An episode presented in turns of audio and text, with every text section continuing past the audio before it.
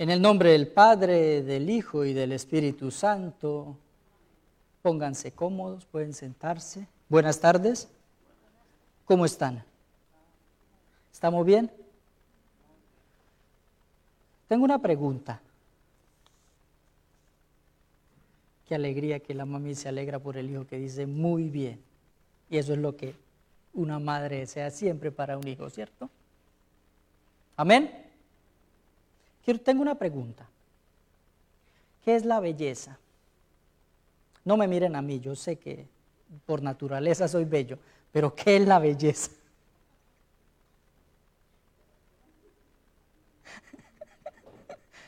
La humildad ante todo, ¿no? ¿Qué es la belleza?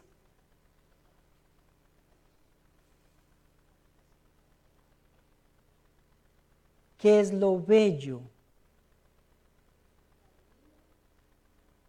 ¿Qué es lo que tú admiras en tu vida?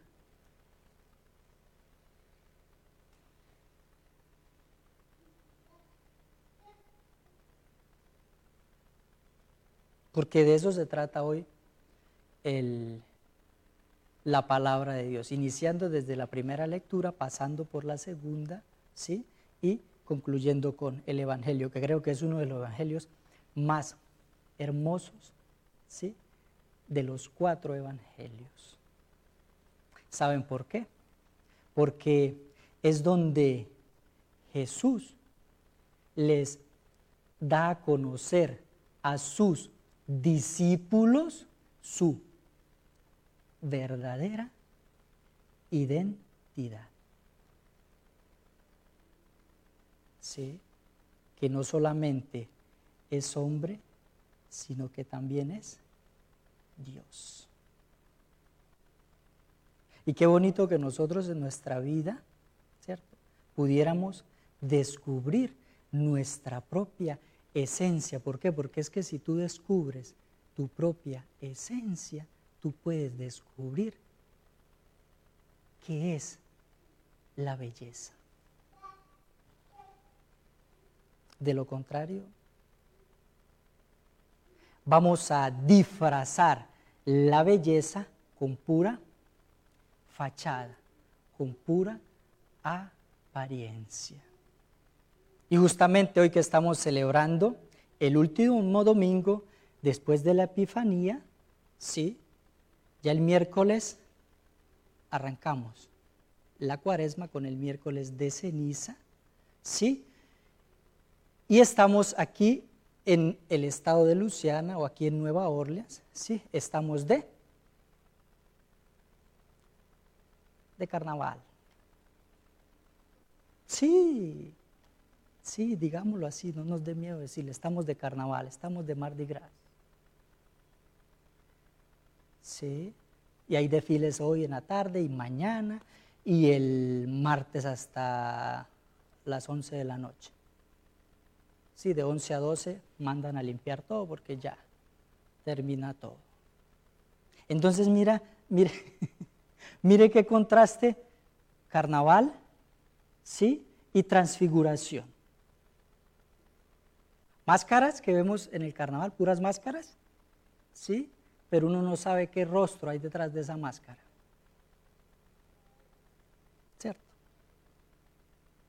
Bueno, hoy yo creo que hoy día ya no necesitan las máscaras porque tenemos el tapa, el tapabocas, ¿no? Ya casi, ¿cuántos? Dos años ya casi con esto.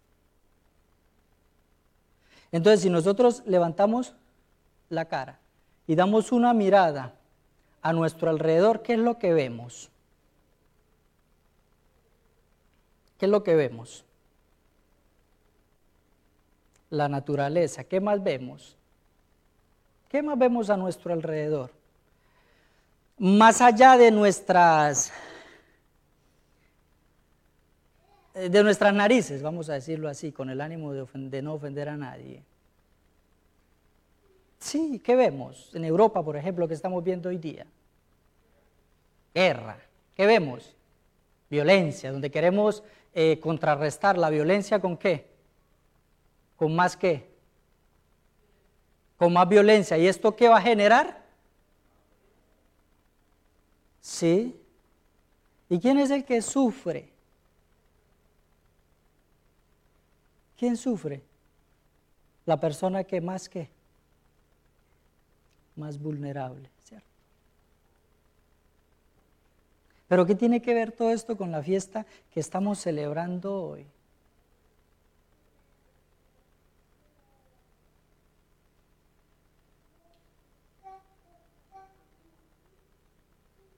Donde el hombre se quiere qué? Donde el hombre se quiere qué? Comer al mismo hombre.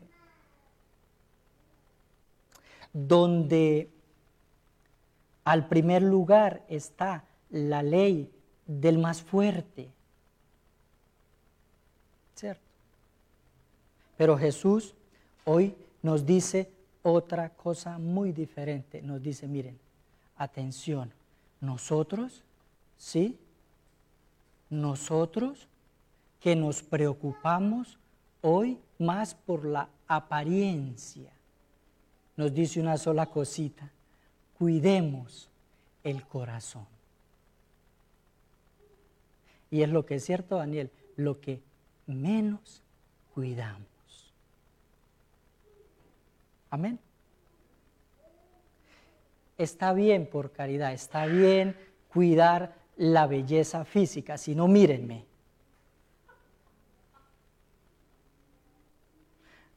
Claro que me falta hacer un poco más de ejercicio, pero... ¿Sí? ¿Qué es lo que me falta? Pues empezar a hacer ejercicio. Eso está bien. Alimentarse bien, comer bien, eso está bien. Sí, en ningún momento el Evangelio nos dice algo contrario a eso. ¿Sí? Pero ¿saben qué es lo más importante? Que es que la idea de belleza, la idea de lo bello viene, cada día viene de menos a menos y a menos a tal punto que otros, otros deciden que es bello para nosotros. Y ahí está el problema, ¿cierto? Ahí está el problema porque entonces, ¿en dónde quedan nuestras propias decisiones? El modo de vestir. Es bonito cuando subo un video al Facebook, al Twitter y reciben muchos likes.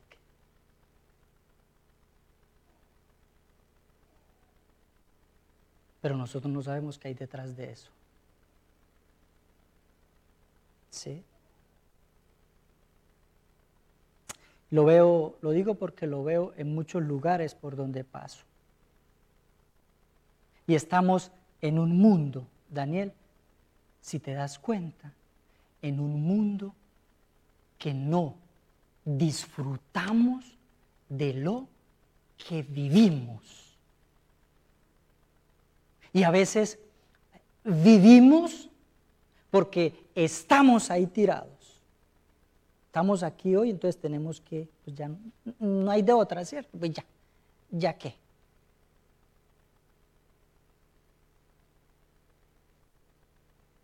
A tal punto que se nos hace difícil encontrar silencio. Porque hay mucho ruido a nuestro alrededor y en nuestra cabeza hay mucho ruido mucha bulla, decimos en Colombia.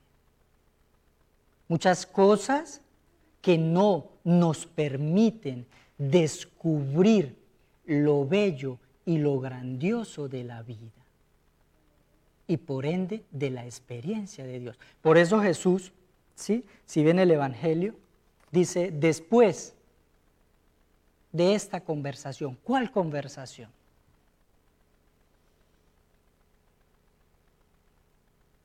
¿Cuál conversación? porque si empieza así el Evangelio tiene que haber algo, algo antes. Pues resulta que Jesús se sienta con sus discípulos y dice, miren, el Hijo del Hombre tiene que ir a Jerusalén. Le van a hacer esto, le van a hacer aquello, le van a hacer otra cosa, esto, esto, esto. Eh, lo van a, va a colgar de una cruz y al tercer día va a resucitar. Los discípulos que sienten qué? Angustia, ¿cierto? Sienten miedo, sienten temor. ¿Y qué hace Jesús? Le dice, venga, vamos para acá. Y se lo lleva al monte. ¿A qué se lo lleva al monte?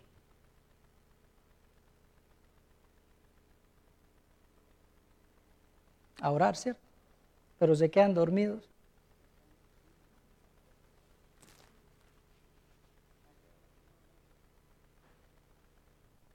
Media hora, ¿cierto? Y se quedan ¿Por qué se lo lleva al monte? Porque antiguamente era el único lugar para poder estar en silencio y concentrarse para encontrarse con Dios. Amén. Entraban al templo y veían que el templo estaban haciendo qué? Negocios.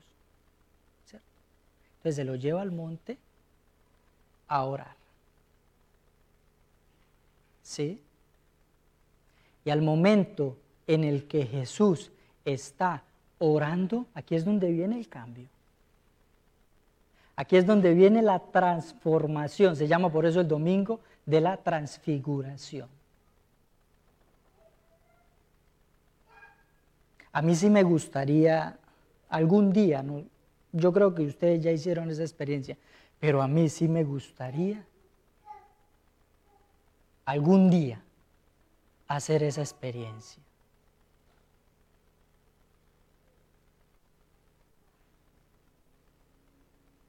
esa experiencia de oración a tal punto que nos transfiguremos. A tal punto que pueda ver lo que verdaderamente soy. ¿Y dónde podemos ver eso? En la oración. Si tú te miras un espejo, ¿qué es lo que vas a ver? tu imagen. Si el espejo está limpio, claro está. Porque si está borroso, ¿qué ves? Ves tu imagen, pero borrosa. Entonces, con esto que les estoy diciendo, ¿qué es, María, qué es lo que cambian los discípulos? ¿O qué es lo que cambia, Daniel? ¿Qué es lo que cambia? la visión, lo que vio, ¿qué cambia? Mire lo que los discípulos vieron. ¿Qué cambió?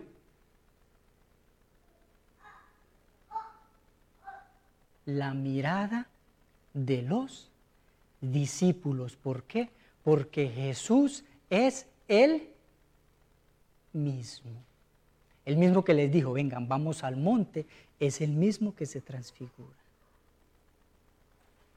Entonces, qué bonito cuando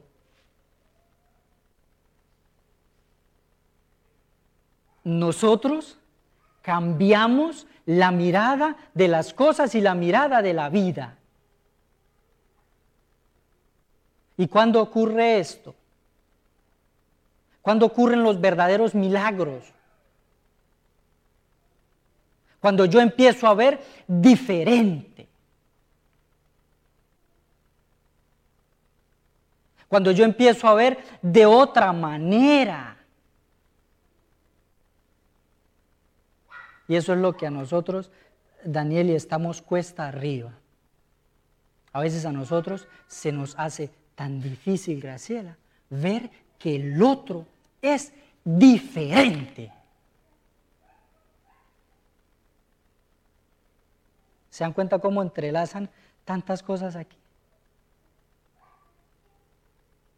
Cuando yo descubra que el otro es diferente, allí voy a ser libre, como dice la segunda lectura. Mientras tanto, voy a seguir amarrado a que las cosas se hacen o se miran o se viven o se... Y ustedes síganle agregando. Porque eso es lo que hace Jesús con los discípulos. Miren que yo voy a morir, muy pronto me van a crucificar, pero vamos. Para que ustedes hagan la experiencia de que se puede ver diferente. Y lo hace. ¿Y qué sucede? Los discípulos ven a un Jesús Señor de señores, si podemos decirlo así. Amén. Y tan bonito, y termino con esto, ¿sí? Después que Moisés y Elías, que representan la ley y todas las profecías, ¿sí? Y es interesante un tema aquí, diciendo, miren, la ley nueva es Jesús. Y en Jesús se cumplen todas las profecías.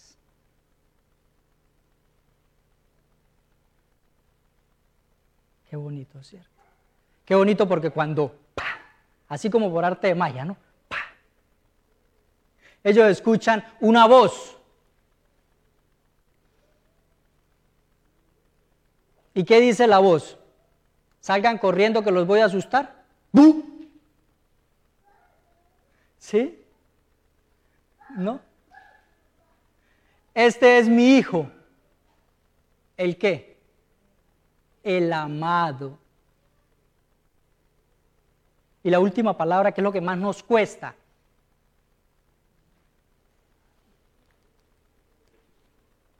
Escúchenlo.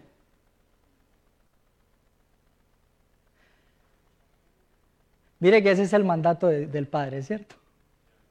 Escúchenlo. Ahora, María, ¿lo escuchamos? Sí, María, sí. ¿Lo escuchamos?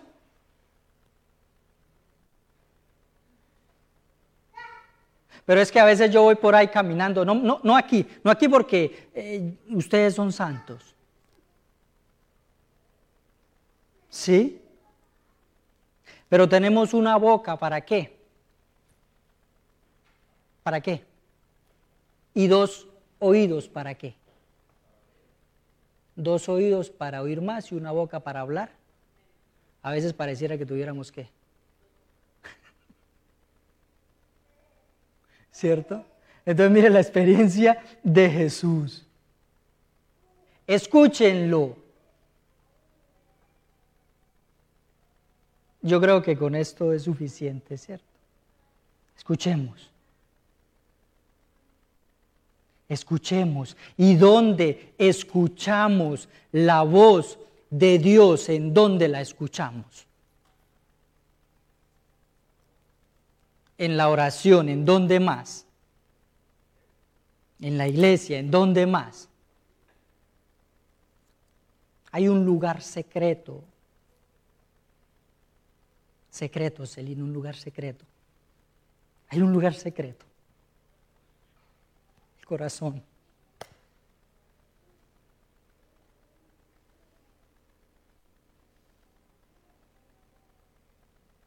Ahora yo les pregunto, ¿escuchamos nuestro corazón?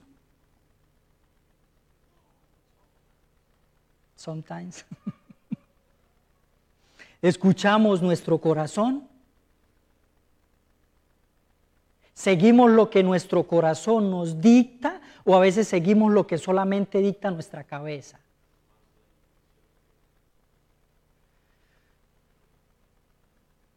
O, actuamos a veces por simple intuición. ¿Sí? Y si enmarcamos eh, apariencia, vamos a encontrar, dentro de esta vamos a encontrar la intuición. Cuidado con eso.